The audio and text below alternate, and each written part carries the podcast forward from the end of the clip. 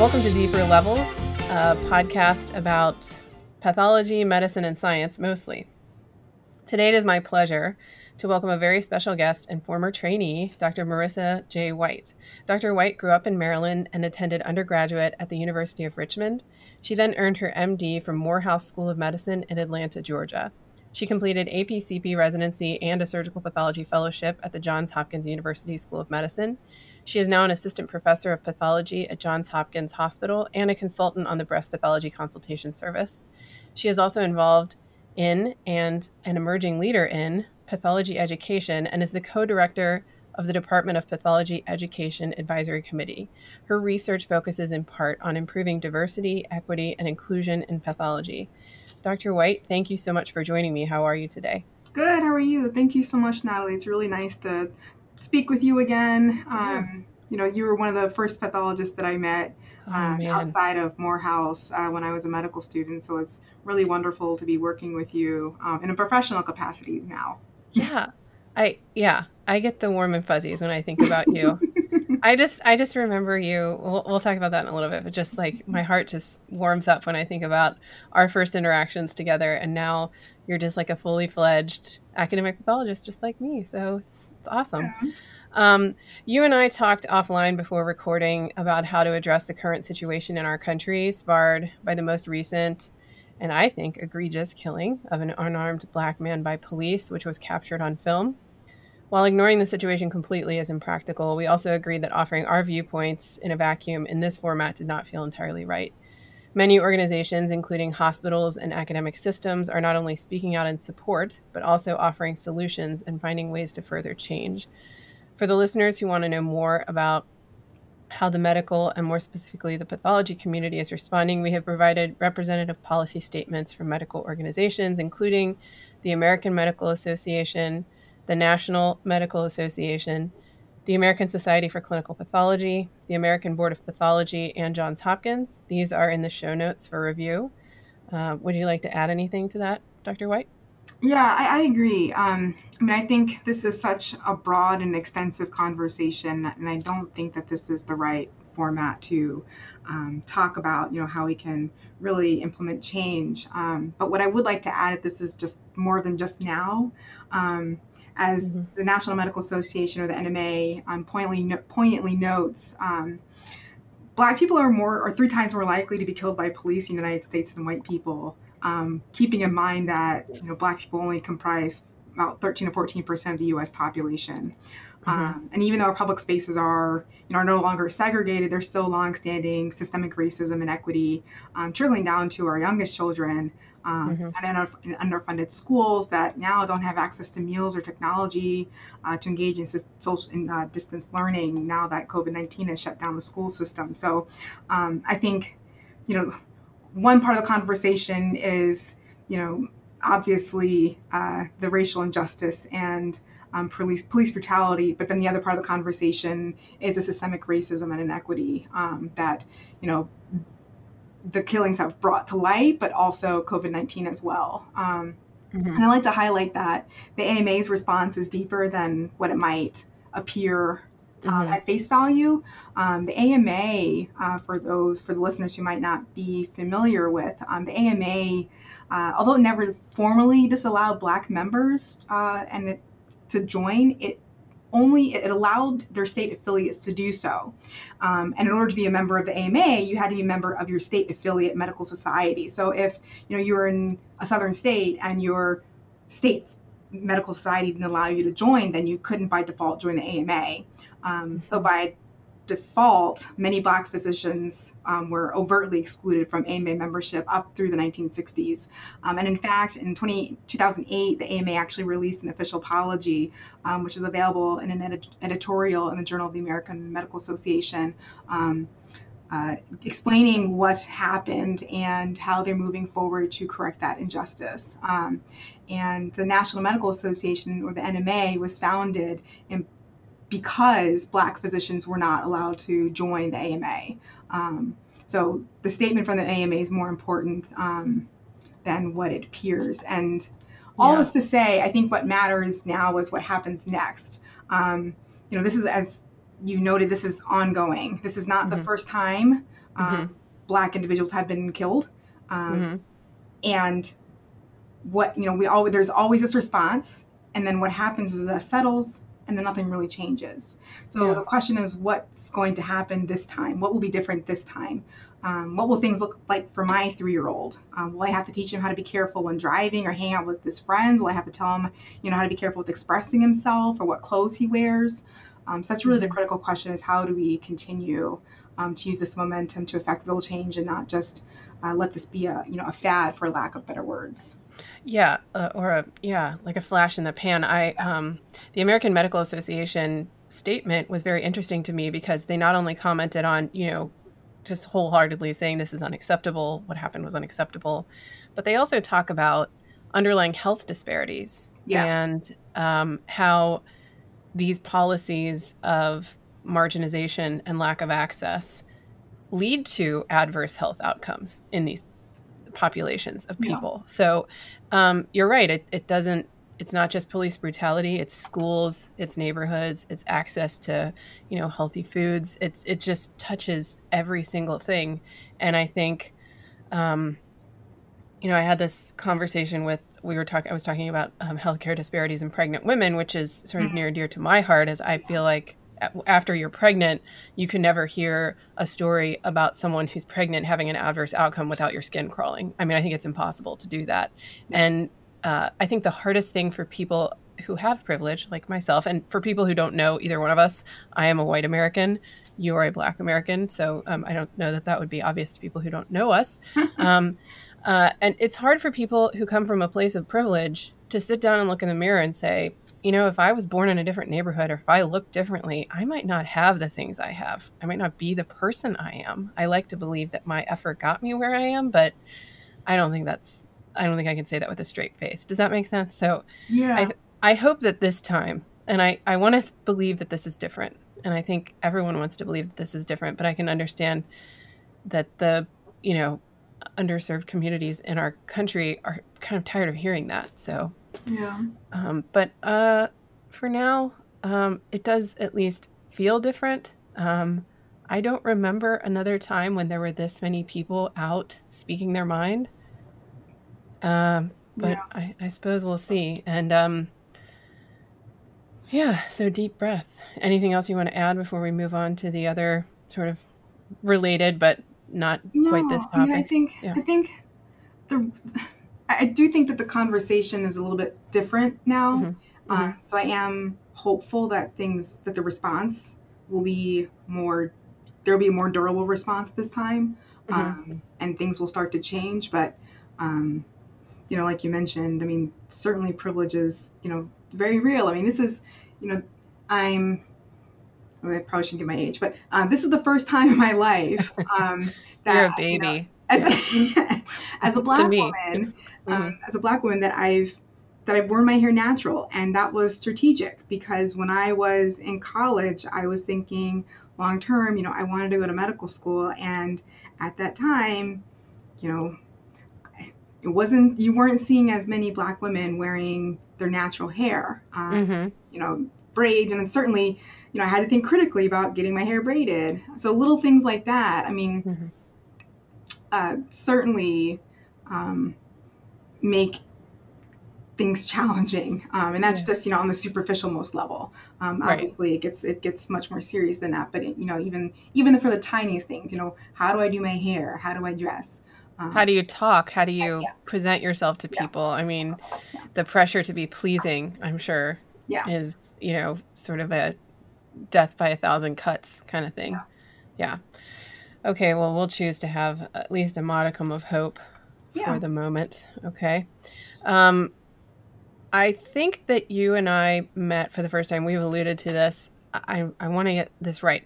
I visited Johns Hopkins on some sort of stipend thing when I was a resident, and I was a third year resident, but I was at North Carolina. I was visiting for a month. I'm pretty sure that's when I met you, and you were a medical student, and you had come from Morehouse to do a month long rotation at Hopkins. Is that right? In GYN? Were you only in GYN? Yeah. So it's a oh, crazy so. story. Yeah. So I So we, yeah, we were like two ships in the night, right? Because neither one of us really oh, belonged there. you weren't a GYN fellow at the time. I don't think This so. was this was in 2000. This would have been in 2012. Oh, maybe I was a guy. So I was a fellow from 2012 to 2014. So I probably was a Yeah. guy fellow. Okay, I was Yeah. wondering. Okay, so I was a GYN fellow, but I mi- I must have been brand new or something because I remember I yeah. barely knew what was you know like where the scalpels were. was up? How to Right, right, right. Exactly. Yeah.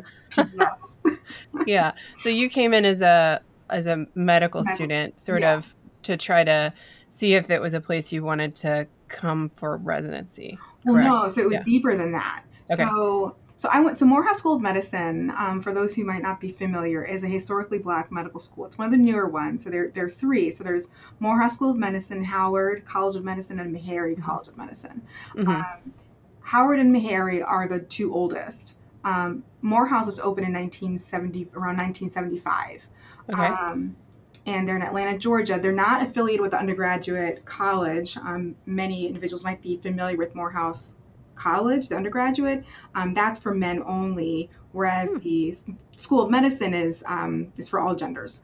Um, So at Morehouse, there are a lot of um, African American faculty um, that were very were, have uh, they're they're quite prominent in medicine um, for the Af- for, within the African American community, and one of those individuals was Dr. Roland Pattillo. Um, and for your readers who might, or for your listeners who might have, um, I guess, listened read the uh, book about Henrietta Lacks, Dr. Pattillo was actually one of the fellows. Uh, that worked in the lab that um, initially uh, started the cell culture line. Hmm. Um, and he, at the time, was one of the individuals that uh, followed up with the family once they realized that her cells were being used without her permission or without her her family's permission. Um, wow. And Wow. he ended Okay, up yeah. putting a grave on her, uh, putting a grave marker on her grave uh, many years later um, because she was actually buried in an unmarked grave. Um, so Dr. Pattillo is, is quite um, prominent in uh, the African American physician community, and there's actually a conference every year um, that honors kind of his legacy um, and the legacy of Henrietta Lacks. Um, but all that to say, Dr. Pattillo was one of my OB-GYN attendings, and I was interested in pathology. Um, but with that in mind, and I went to Morehouse because Morehouse uh, is was established to help train physicians that were going to um, fight against health disparities. Um, so the focus in part was on you know primary care, which is what I was interested in. But I really loved pathology. Dr. Marjorie Smith was one of our um, phenomenal pathologists, but she didn't have a clinical service. So I was sharing my interest in pathology with Dr. Pattillo, and he said, "Oh, I know Bob Kurman up at Hopkins." okay. Perfect. Yeah. So Dr. Pattillo put me in touch with Dr. Kurman, and then I said, "Kay, can I do a rotation?" And he said, "Sure." And then I actually met with him um, when I was back home over winter break, and he was very gracious and very kind. Um, and then I ended up setting up a rotation later on. So it was more so I, I had no idea how to get my foot in the door in pathology, and it was that uh, serendipitous conversation with Dr. Pattillo that um, got me this opportunity. Ironically, you know, I went to the sign out room um, at Grady Memorial Hospital, and I think they think they were quite puzzled to see, you know, a random medical student walk into the sign out room, and Uh-huh. I kind of walked back out and never went back. so Oh, that's not good. I don't like to hear that. It's so hard though to get medical students involved in pathology. Yeah. I was um I was listening to your grand rounds talk and you talked about how they've gone to this more systems-based learning model. yeah, And you know, the reason I love pathology is because well, I was a phlebotomist, so I always knew what I didn't know pathologists that. Yeah. That's how I worked through college, Oh, drawing God. blood. Wow. Um been called a vampire more times than I can count, but um I always knew who the pathologists were. I used to watch autopsies with them when they would very infrequently have them because I worked in a community hospital. So I knew what they were. I knew more about clinical pathology. And then, um, you know, I had pathology's uh, instructors in medical school, and I was with them all the time. And I remember the woman who inspired me to become a pathologist was this Mhm. dynamic lecturer, and she was kind of profane, which is a okay with me and she was like very lively and i remember her talking about cervical cytology and she was like so excited about it you know but I, I don't i don't know if medical students get that anymore so right. i know you're working on that and we'll talk about that later but um so uh, that's a interesting. So you ended up at Johns Hopkins for residency and then stayed there for the faculty. Do you have any other biographical stuff you'd like to add, or do you feel like we've been brought up to speed? I mean, I read all the CV stuff, but do you, do you have no, anything that's else? it. I mean, it yeah. was partly strategic. I mean, I'm from Maryland, and mm-hmm. I, my first no, I'm lying. My, my so I did a my first real paid summer job was here um, in the through a through a Hopkins summer job program. Um, uh-huh. Worked out in the emergency room and billing, and so um, you know I'm from here. I you know grew up doing lots of programs here in high school, so it was it was kind of a, a full circle to end up um, getting a position here on faculty. So yeah, and the fact that you were involved in programs that they were doing with outreach is right. also very um, self-fulfilling that's lovely yeah. so um, i'd like to start um, by talking a little bit about abraham flexner which might not be on the tip of everyone's tongue but it kicks off a good discussion about medical education.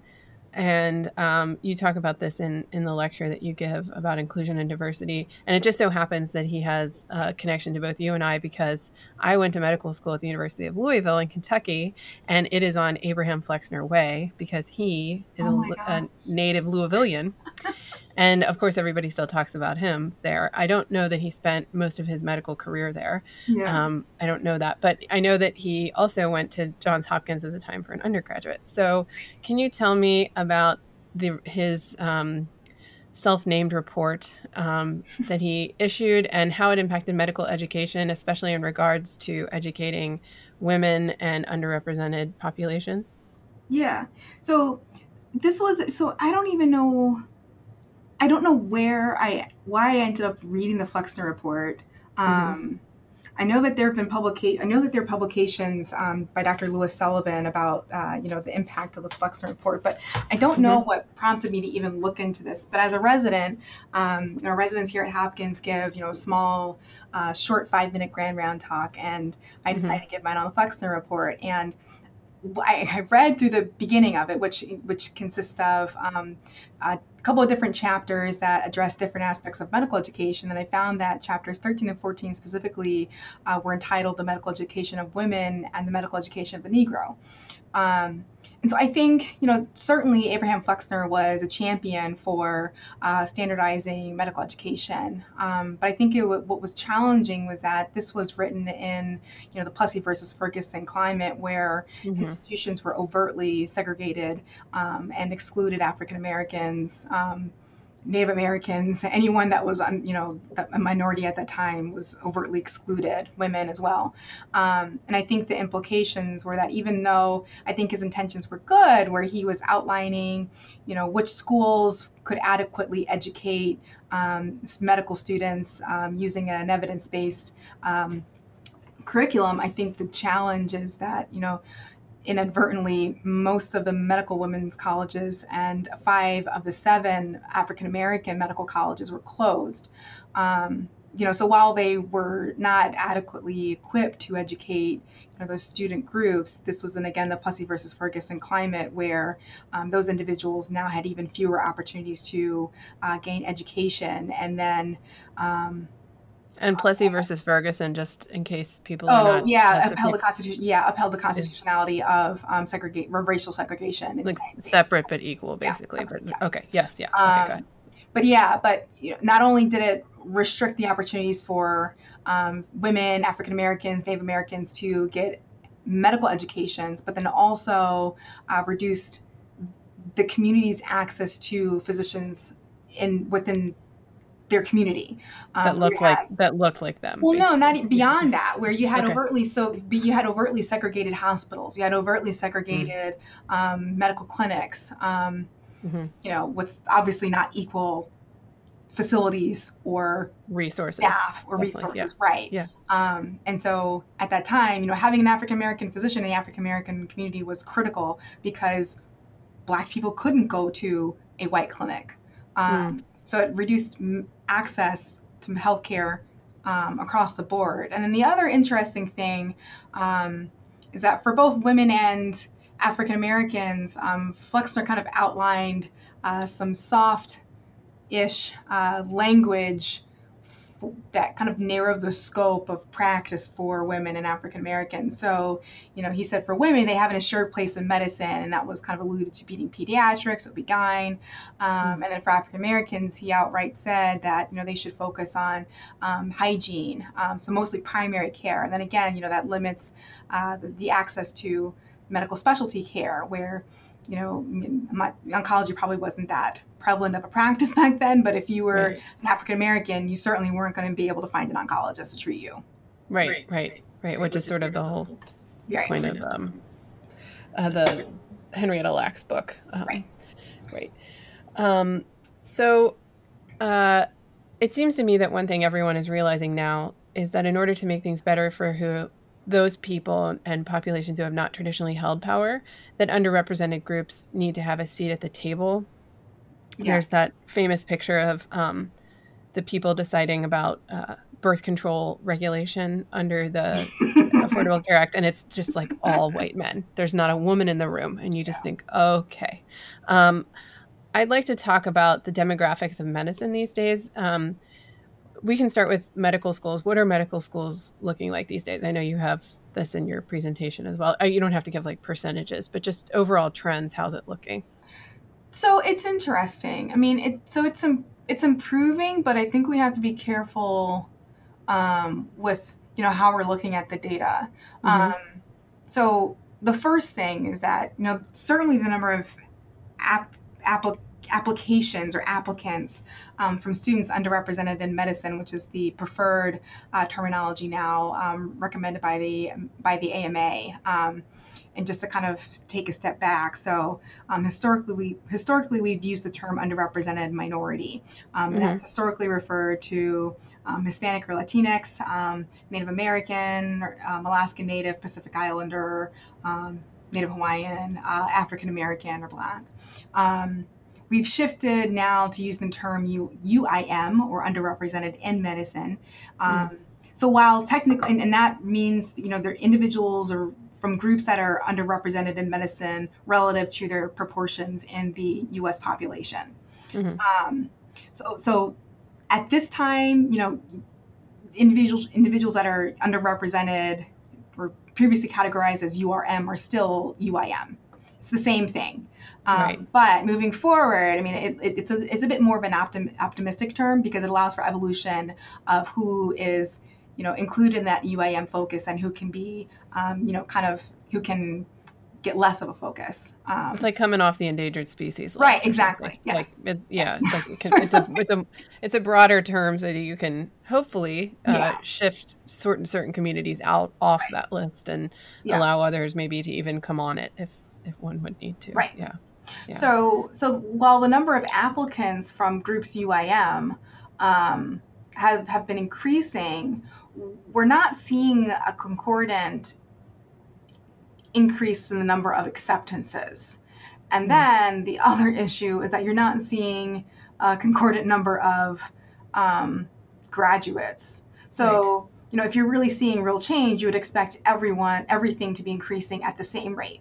Um, higher number of applicants, higher number of acceptance, higher number of matriculants, higher number of graduates. But what we're seeing is higher number of applicants and then attrition. Um, attrition from applicant to acceptance, from acceptance to matriculant, from matriculant to graduate.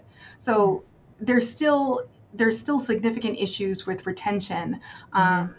And I think we need to do a better job in sorting out the um, challenges that students UIM are facing on this pipeline or pathway into medicine, um, where there's attrition at every step. Um, yeah. Keeping in mind that a pipeline is, you know, a linear term, and um, that's probably that, that's certainly not the most inclusive or equitable term because not everyone's pathway into medicine is a linear pathway. But sure. yeah, so and, and I know I know that the reasons for the different uh, sort of step offs along the way are probably myriad. There's probably like you know you could talk about that for three hours. Right. But one has to imagine, as someone, uh, you and I have both made it through undergraduate medical school, residency, fellowship, now attending in academics. If you don't have support from um, not just family, but friends, if you don't have a good support network, Um, it's pretty hard to work while you're in school. Yeah. So if you don't have some kind of financial support, that would also be a, a good reason to stop, I would think. Exactly. And also the um, mental toll that it takes on someone to do. I mean, I'm, I'm not trying to hang myself out here as a martyr or something, but it it's it's hard work and it's it's mentally exhausting a lot of the time to have something to fall back on, like a good support system. Um, you imagine like some of these communities might not have that. So Right. I think it's going to be a it's an important problem to solve. It's going to be a hard problem to solve. yeah. If that makes sense. Yeah. Yeah. Um, so uh, you talked in your grand rounds about an argument for diversity. Part of it was financial, which I loved. Um, can you recap that for me here? So great. It Yeah. was such a good talk, by the way. I listened to it like more than one time. Thanks. I think I was speaking a mile a minute. It's so funny to, you know, now that we're transitioning to this online format, it's it's so Mhm. challenging because you're not, you know, you don't have those visual cues to slow you down. So Oh, I know. And there's no, you're just talking into your Right, computer screen. I've given a myself. couple virtual grand rounds and I'm like, could some, could just one of you show me your face so I have any idea if you're even there? Because I'm just talking to my computer. Anyway, I'm sorry. Go ahead. So you're arguing about diversity. yeah. So if Yeah. I mean if if if you, you know, even for the most biased, you know, the explicitly biased individual, um, diversity saves money. Um, you know, they did Mhm. so. You know, it's really wonderful how much is going on in the business sector. Um, and they've done you know formal analysis of you know top top businesses and found that those that are more diverse um, both gender and racial ethnicity ethnically diverse um, outperform financially those groups that are um, those businesses that are not diverse um, but outside of that i think you know that there are obvious reasons you know in Mhm. primary care or in patient directing in patient directing, I guess, specialties, um, it's well established in the medical literature that you have improved uh, communication when you have patient provider concordant relationships or um, just providers that can provide culturally appropriate and patient centered care. Um, Mhm. you know, how you approach you know, a conversation with a patient, you know, as you all learn, as we've learned in medical school, uh, can look very different uh, depending on the socioeconomic, racial, ethnic backgrounds, cultural backgrounds of who you're of who your your patient who you're working with.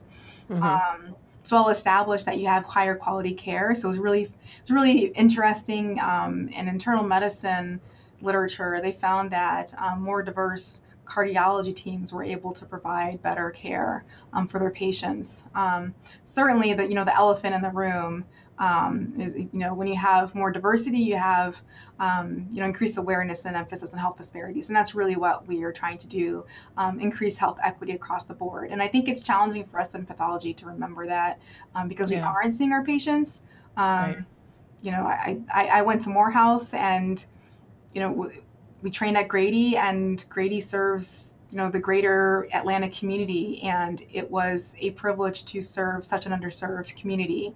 Um, I think it's very challenging to um, take to to remember to take your blinders off as a pathologist, and especially you know if you're in a large urban center, to remember who you're caring for and how you can use your research to help those patients. Um, Right. I think the other Right. thing is, you know, for at academic places, at academic acad- at academic institutions, um, you know, a lot of pathologists can be involved with clinical trials, um, and I think that's, you know, so important for us as pathologists to kind of take a step back and make sure that you know our oncology colleagues are doing their best to make sure that their clinical trial um, cohorts are diverse. Um, they're well established, long-standing um, disparities in representation and clinical trial enrollment, and that only Yeah. exacerbates cancer health disparities. So- Right. And then, you know, from a, uh, to tie it into academics, also, if you only have a certain kind of people, because, you know, p- in pathology, it might be tempting to say, well, I don't see patients. I don't, I see slides. I don't know what the people look like that the slides come from. I Yeah. mean, maybe I could stipulate that. But if you're involved in a place where you're guiding research, funding, or um, a lot of times, uh, you know, for someone like me, I do translational research, so it's not like I'm dealing with NIH grants, but I'm deciding what questions to ask. You know, Yeah. I'm deciding what to look into. I'm deciding what to spend my time on. And people from diverse backgrounds have other questions. They have questions that I don't know about. So Yeah. I think it's it's just like even from a like a airplane view, Mhm. just looking at it from a bigger perspective, it's important to have people with different backgrounds people yeah. from different, you know, um, groups asking different questions. And, that, and I think that medicine would look a whole lot different if, for example, you know, more women were in charge, more people yeah. of um, underrepresented groups were in charge. So, um, we you talked a little bit about the pipeline before. Um, as people who want to make things better are thinking about ways they can help. Um, I one way that I think is you talk about education, you know, steps before um, even undergraduate, not just medical school, but to recruit people into mm-hmm. pathology, to diversify the field, and that the term pipeline can be slightly misleading. Will you expand upon why that can be misleading and how, like, how many steps before someone becomes a pathologist do you think you need to go back to reach out to people? Yeah, I think so. It it's. So to start, so the, so again, the pipeline is you know the pathway um, into medicine that culminates in an individual, you know, realizing their fullest potential, whether it be you know private practice or an industry or academia, you know, whatever that individual wants to do, what their you know long-term goal. Um, that pipeline is or the pathway is you know the steps that that individual needs to accomplish you know needs to um, accomplish in order to achieve their ultimate you know career goals um, it is misleading because you know it implies, as I mentioned before, a linear pathway, and we're not. We all know that you know not everyone has a linear pathway into medicine. People take years off. They have families. Um, you know, family challenges can happen. Um, medical school and residency are quite expensive. Um, individuals might work for some time. When we think about our laboratory professional community, I mean, we have every year we have a handful of individuals applying to residency that have a background in laboratory medicine and were mm-hmm. laboratory mm-hmm. professionals like you uh, before they came into medical school. Um, certainly not a linear pathway when you think about you know an individual that goes to college, undergraduates, immediately matriculates into medical school, immediately matriculates into residency. Right, right, right. Um, I think at every node there there there are challenges. I mean, thinking about my personal journey, um, when I was in college, I you know, this is me like sharing my you know personal experience, but when I was in college, I was encouraged to just take a year off. Um, and to kind of hold off and apply later on, or consider going to um, a Caribbean medical school. Um, mm-hmm. And you know, part of this was just, you know, being young and I don't know, I, I wouldn't say hard headed, but, you know, persevering. I just, you know, decided just to apply anyway. And mm-hmm. Um, they ended up choosing to go to Morehouse because I felt that that was the right choice for me. And, um, you know, so for me, that my, I could have been lost on that pipeline at that point. Um, when that, when I was told just, you know, to take a year off and hope you know put things on ice and apply later on. I could have you know taken a year off and then gotten a job and realized that I loved it and never gone on to medicine. Mm-hmm. Um, when I think about um, you know applying to residency, um, you know it's expensive. Um, it's well established yeah. in the literature that it, that the residency application process is biased against individuals from um, lower socioeconomic backgrounds. Mm-hmm. It can be quite expensive, especially when you think about the debut electives, the traveling for residency. Of course, you know things will look different now that we're in a, you know, a, a COVID time. But um, pre-COVID, uh, it can get pretty expensive. I think, and certainly in the in the medical in um, the more competitive specialties like otolaryngology or dermatology or plastics, you know, students are spending upwards of you know six thousand dollars um, to apply for medicine, I mean, to apply for residency, all things combined. So that's another pathway where you can, or not another opportunity where you can lose someone um, underrepresented in medicine to a medical specialty that's really, you know, a, a procedural based specialty. Um, you have people that are thinking critically about how much debt they have and end up going into primary care because they want loan, you know, they want assured loan forgiveness. Um, so those are another opportunities for losing individuals in the pipeline um, into pathology even because we don't have those assured uh, loan forgiveness programs. You know, I still have well over $200,000 in medical education debt.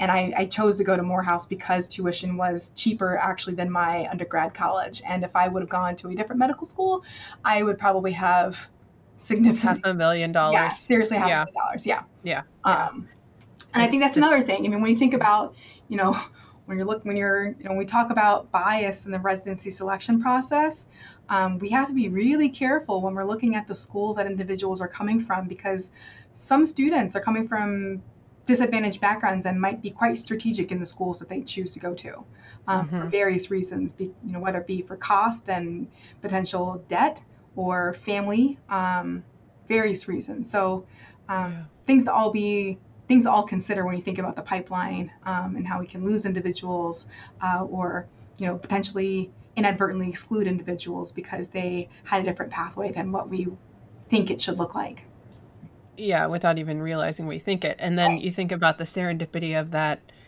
you know encounter you had with dr Pattillo um, and how if you hadn't had that conversation you know and yeah. connected with dr Kurman and um, how as someone who is now in a place where you can offer that opportunity to other people i you know both of us i've thought about you know how am I going to know when someone needs help and how am I going to be that person who can reach out to someone? Yeah. Um, it's, it's hard and it's, it's, um, you know, it, it's, it, and the hard thing is that in that space that you were in as a medical student and even before that, you didn't even know who to ask for help. You know, you didn't even know what the options were part of the way. And that's the hardest part for me. It's not, there are plenty of people who don't come from a background where, you know, mom or dad's a doctor, so they know what it's supposed to look like. So um, yeah.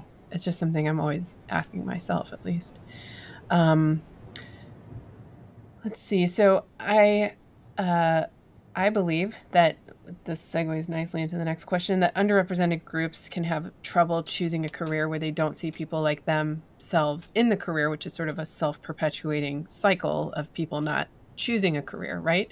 Um, can you tell um, can you talk about the demographics of those on faculty and in leadership positions in medicine, and then specifically in pathology, if you have that data? Yeah, so I don't I don't have the exact numbers off the top of my head, but um, mm-hmm. yeah, no trends. Yeah, exact just, numbers we don't. Yeah. it's not. Yeah. Um, yeah. The underrepresentation increases as you progress in your career. So, okay. you know, certainly UIM students are underrepresented um, at the medical student level. When you think about, you know, when you think about the number of Black uh, or Black uh, medical school graduates were at about um, 6.2%.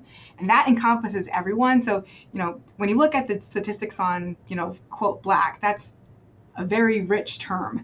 We're mm. thinking about not only African Americans, but Afro Caribbeans, mm. um, truly African, you know, African from, you know, Nigeria or mm-hmm, mm-hmm. Um, Ghana, whatever, an African country. Um, so, so it's more complex than um, what you're seeing on face value as 6.2% black. When you actually look at the data more in, in, you know, granularly, or about 40, 44% of those are actually are African American. Um, and then of that, um, most of those are going to be women. So when you're thinking about, you know, where we're starting at, we're talking about mostly females, um, fewer of which are African American.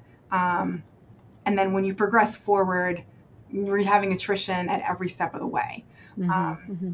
So fewer residents, fewer fellows. And then when you get into academics and at faculty ranks, um, there's even more significant attrition. So for um, uh, for for blacks in pathology, um, you know, we're significantly underrepresented, um, and that underrepresentation increases significantly um, as you once go on to yeah, assistant and right. associate and yeah, yeah, yeah. And then when you're thinking uh, about actual departmental leadership um, right. we're talking about you know less than five um, mm. across the board. And that includes um, you know both basic science and clinical um, pathology departments. So the the gender racial ethnic disparities are really profound at the leadership levels um, mm-hmm. And so when you think about that pipeline again, it doesn't terminate at just you know getting someone into residency. It terminates with getting that individual to their long-term you know career goals. And if that is becoming a you know full professor and a department chair, um, those challenges that that UIM individual can face on that pathway to becoming a department chair can become even more significant. Um, mm-hmm. You have, you know, implicit bias when you're thinking about, you know, things that can happen at the medical school and residency stages. And you know, once you get higher up, you might face some overt explicit bias Um, Yeah. Because you're talking about a very different um, group at that point. In 2019, you published a paper titled The Race Toward Diversity, Inclusion, and Equity in Pathology The Johns Hopkins Experience, outlining a program that is implemented to increase representation from groups underrepresented in medicine in pathology. Can you tell us about the program, how it came about, and what you all have been able to achieve?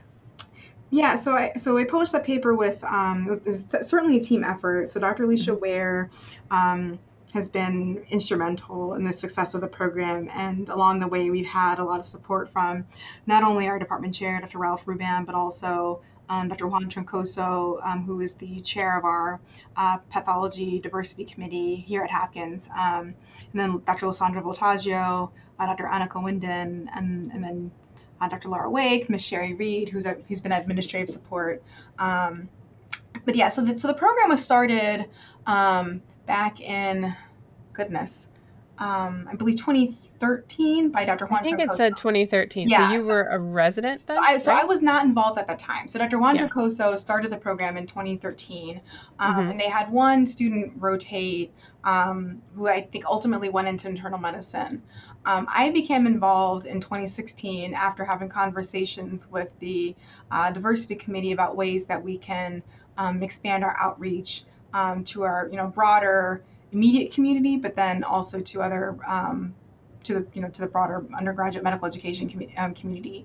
Um, and I share that I went to Morehouse and that you know Morehouse is quite unique in that uh, we have a phenomenal uh, faculty that teaches pathology, but um, the we have some adjunct or not I guess they were adjunct at that time. I think they're they're formally on faculty now. But um, at the time, the pathologists that were involved were primarily forensic pathologists, and we didn't ha- and they were they were, they were affiliated with you know the Fulton County Medical Examiner's Office or, or the Mhm. Ge- Georgia Bureau of Investigation. So we we at Morehouse did not have a clinical um, pathology service.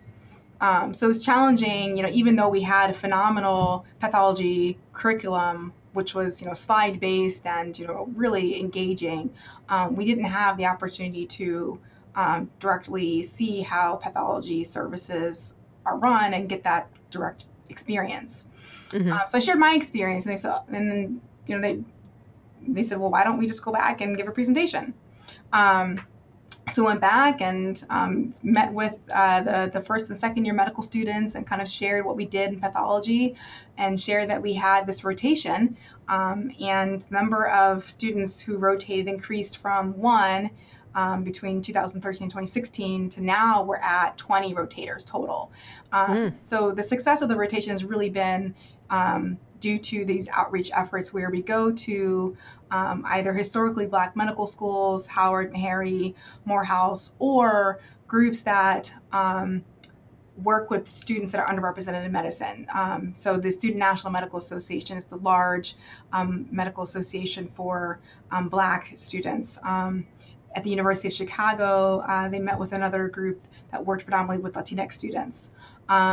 So we targeted groups where we're going to reach a broader audience. You know, we certainly were not saying let's meet with the pathology interest group because you know at your standard medical school your pathology interest group is going to be quite small. And we were thinking about UIM students and a pathology interest group you're going to be looking at maybe one a year if you're lucky. So we targeted a we were strategic and making sure that we were reaching a broader audience.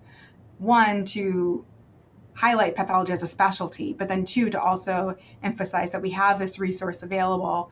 Um, because again, you know, when you're talking about increasing equity and uh, the indebtedness that, you know, UIM students uh, have after graduating from medical school, um, you know, it's these elective rotations can be um, cost prohibitive in many instances. So it was really important that we share that this rotation is available. And if you're, and even if you're not interested in pathology, just come learn about what we do. Um, Mhm. And it'll help you in your future clinical practice no matter what it ends up going into. Um, Yes. All that to say, we've had nine match into pathology, which I think is pretty great considering, you know. Are any of them at Johns Hopkins? So yeah, so we're excited that one matched in this year. Um, Dr. Um, well, I guess she's yeah, she's a PhD. So Dr. Lorena Marcano, um, she'll be joining us in a couple of weeks. Um, she actually is graduating from the University of Puerto Rico, and she did her PhD um, at the same time. I goodness, I, believe it's Baylor. Um, Oh, don't misquote me. I think that might be wrong. Um, yeah.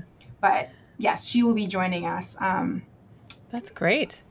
Yeah, so you get to see the sort of uh, tangible yes uh, results. That's that's great. Um, so uh, I know that uh, everything's on hold right now due to COVID nineteen. Although uh, Dr. Fauci has been coming out lately and talking about how he's hopeful about the vaccine program. So I've allowed myself to be hopeful for the first time yeah. in a long time. So I'm crossing my fingers and toes. But um, what are your plans going forward? Um, yeah. For this program, not only, um, I know you talked about bringing it on to a virtual platform and perhaps expanding access yeah. to those who can't travel due to cost or family situations. But also, do you think that this is something you could? Um, I know you have a lot of support at Hopkins. Do you think that you know people like me could implement this where where I am in academics? Is this something you could almost make like a handbook for? Oh yeah. So so first so first, um, I think you know COVID nineteen has definitely been a tragedy, um, and but I think the silver lining is that we're seeing that we can use technology in ways that we hadn't considered before. Mm-hmm. Um, and so moving forward, I mean, I think right at this time, you know, unfortunately, a lot of medical schools are being really restrictive because, you know, you're looking at students that are paying tuition and you have to provide them a quality medical education. And so, you know, given that it's really tough to transition learning to an online format, I think there's a lot of uh, bandwidth issue. So I think at this time, you know, we, we can't I, you know, this time, you know, we can't have it open to the to the broader community. But I think moving forward, you know, once things have settled and, mm-hmm. um, you know, we've certainly gotten used to um, whatever the future might look like. Um, I think opening this up for students outside of Hopkins in a virtual format will be quite easy. Um, mm-hmm. In terms of, you know, how other institutions can create similar programs. Um, I think that's quite easy. And actually, what we what we've done is not novel at all. Um, in other medical specialties, there there's there are other programs that have um, that are that have much longer histories. Um, one of them is the nth dimensions. Um, it begins with an N. It's an N NTH, nth dimension. Mm-hmm. So um, so they've been around since I was a medical student, and they, the group was started by um, Dr. Bonnie Simpson, and she was an orthopedic surgeon and I believe she had to step out of clinical practice. Um, and as you can imagine, orthopedic surgery uh, is, is, less diverse than pathology is um, in all yeah. forms. So yes. what she did is uh, created this um, mentorship program and elective rotation for um, UIM students and women uh, as a pipeline program into um, orthopedic surgery. And her program has been so successful. Again, this is you know dating back to, I guess, earlier than 2013. Um, but they've ex- it's been so successful that they've expanded to other procedural-based specialties, um, including um, procedural and non-procedural-based specialties, including radiology um, and dermatology. Um, here at Hopkins, we have another rotation um, for UIM students in otolaryngology. So I think that they're what we've done is not novel in these diversity inclusion efforts and equity efforts. And I think at the broader institution level, um, there should be support from your diversity and inclusion mm-hmm. and equity, um, you know, office or group um, to provide funding for these uh, elective rotations, which really isn't that expensive, all things considered. I mean, for us at Hopkins, um, room and board is about 1600 a month um, mm-hmm. And then, you know, and the students come rotate for rotate rotate for us with a month. So the only other variable is travel. Um, so it really isn't that expensive when you're thinking about um, the investment and the potential returns. Um, yeah, definitely. So it's it's yeah, not that... it's not a difficult argument to make. So a lot of institutions have had these programs much longer than we have had ours, and in other specialties as well. Um, yeah. I believe Harvard has another one. UPenn has another one that's for you know all medical specialties, not just pathology. I think ours is um, the first pathology specific program, um, mm-hmm. but certainly not the first at all. And I think sure. there's a lot of institution uh, level support for these initiatives because they're so important to, for increasing equity. Yes. Um, one of the topics that's been on my mind of late is mentorship. Mm-hmm. Um, I think, like I said about you know acknowledging it's it's such a such a catchphrase now, like acknowledging your privilege. But I don't think I'd be where I am without certain people along the way who either picked me up when I fell down, you know, metaphorically, or who saw my enthusiasm and sort of pointed me in a correct direction. Not to say that I didn't go in a lot of wrong directions um, yeah. and do a lot of you know foolish or silly things, but it's no coincidence that I ended up in GYN and cytopathology. Many of my favorite um, professors, uh, starting back from you know medical school, the OBGYNs I knew, the pathologists I knew in residency, the pathologists who I sort of glommed onto, who I was you know similar in style to, and who seemed like just really great um, diagnosticians were GYN and cyto focused. Um, it seems that your program is filling a void and connecting mentees with mentors. Mm-hmm. Do you have a mentor in your life who helped you arrive where you are? And then also, um, if you want to talk about whether or not you keep in touch with the people who've come through this program that you started, mm-hmm. as you're now a mentor yourself. Yeah, so I think Dr. Ashley Cimino-Mathews here has been instrumental um, in my success and um, has been a mentor in you know multiple spaces. You know, we think about mentorship, it's not just career mentorship, it's, you know, life mentorship. And um, she certainly has been a mentor in that regard as well. I think the other side of mentorship is having, you know, someone be your champion and someone who is going to, um, you know, put your name out there. So I, I appreciate that Dr. Ralph Hruban has been uh, a champion for me in this space as well. I mean, putting my mm-hmm. name forward um, for opportunities. I mean, I think that's the other unspoken part about you know diversity, inclusion, and equity is that you know it's one thing to have a mentor. Um, but when we talk about UIM individuals, it's incredibly challenging to find someone to be a champion for you. Um, mm-hmm. So I think that's the other part of the conversation.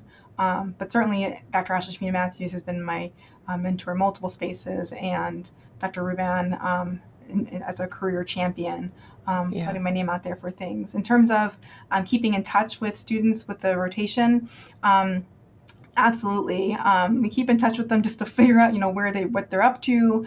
Um, mm-hmm. and you know it's, it's and it's just as they check in as needed um, you know to see how things are going. You know one of them we were thrilled uh, you know might be considering um, looking for looking at our program years later for a neuropathology fellowship. So it was really wonderful to hear from her um, mm-hmm. that she's interested.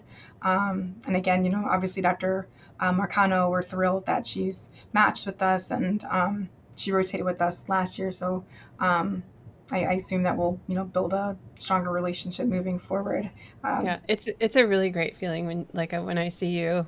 Oh. Like, I know I know I play like this itsy bitsy role in in your life story, but just like I, I still think of you at you know the two of us wandering around, um, sort of figuring things out, and you were just so great, and I could tell you were going to be so great, and now you're like great, and it's just it, it's it's like it makes my chest feel like it's gonna explode. No, it was, such a great feeling.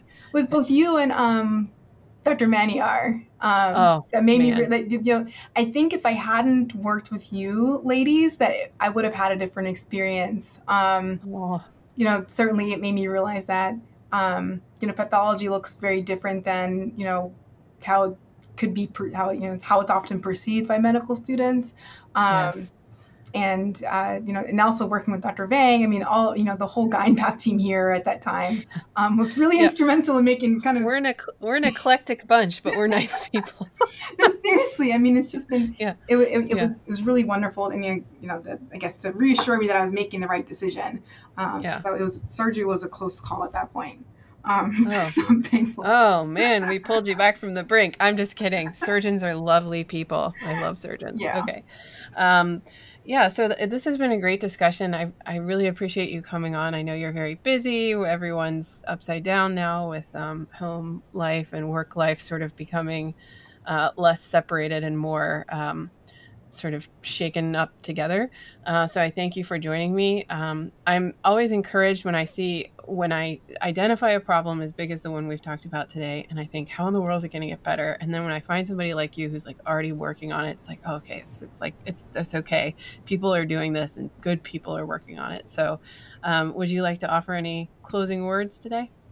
Yeah, I mean, I think um, I think I think the biggest take home point or the thing that, that I try to stress is that you know I think we all we as pathologists can do a lot um, in multiple spaces. I you know to increase diversity inclusion within with, within our uh, actual workforce, um, but then also to reduce health disparities and increase health equity um, for our patient population that you know again it's you know it's tough for us to think of because we don't actually see them um, mm-hmm. and we're, you know we're seeing the downstream effects but we're not having those conversations those difficult conversations with our patients where they're saying you know i can't afford to get my medication or i don't have i don't have a car so i can't go to a drive-through uh, covid testing checkpoint um, mm-hmm. Mm-hmm. so all of these different things i mean i think there are opportunities for us for as, as pathologists to get involved and you know um, I just, you know, want to make sure that everyone is, uh, you know, thinking of how they can use their positions to um, implement real change. And again, you know,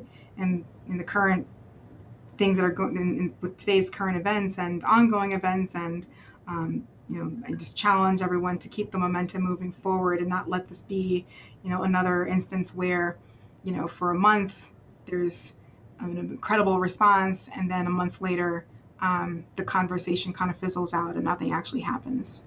Yeah, that's a challenge. I think everyone can look in the mirror and accept this. Um, we have to keep keep trying every single day. Yeah. Um, yeah, well, thank you so much for joining me, Dr. Marissa White. It has been a pleasure. This has been Deeper Levels. Thanks everyone for listening. And a special thank you, because I always forget to thank him, to my friend Matthew C. Seaplack, who composed my theme music, like I'm a real person, and to my husband, who patches in it at the beginning and end, making it sound like this is a professional operation, which whispers, it is not. Anyway, thank you for joining me, Marissa, and everyone stay safe out there, and we'll talk soon.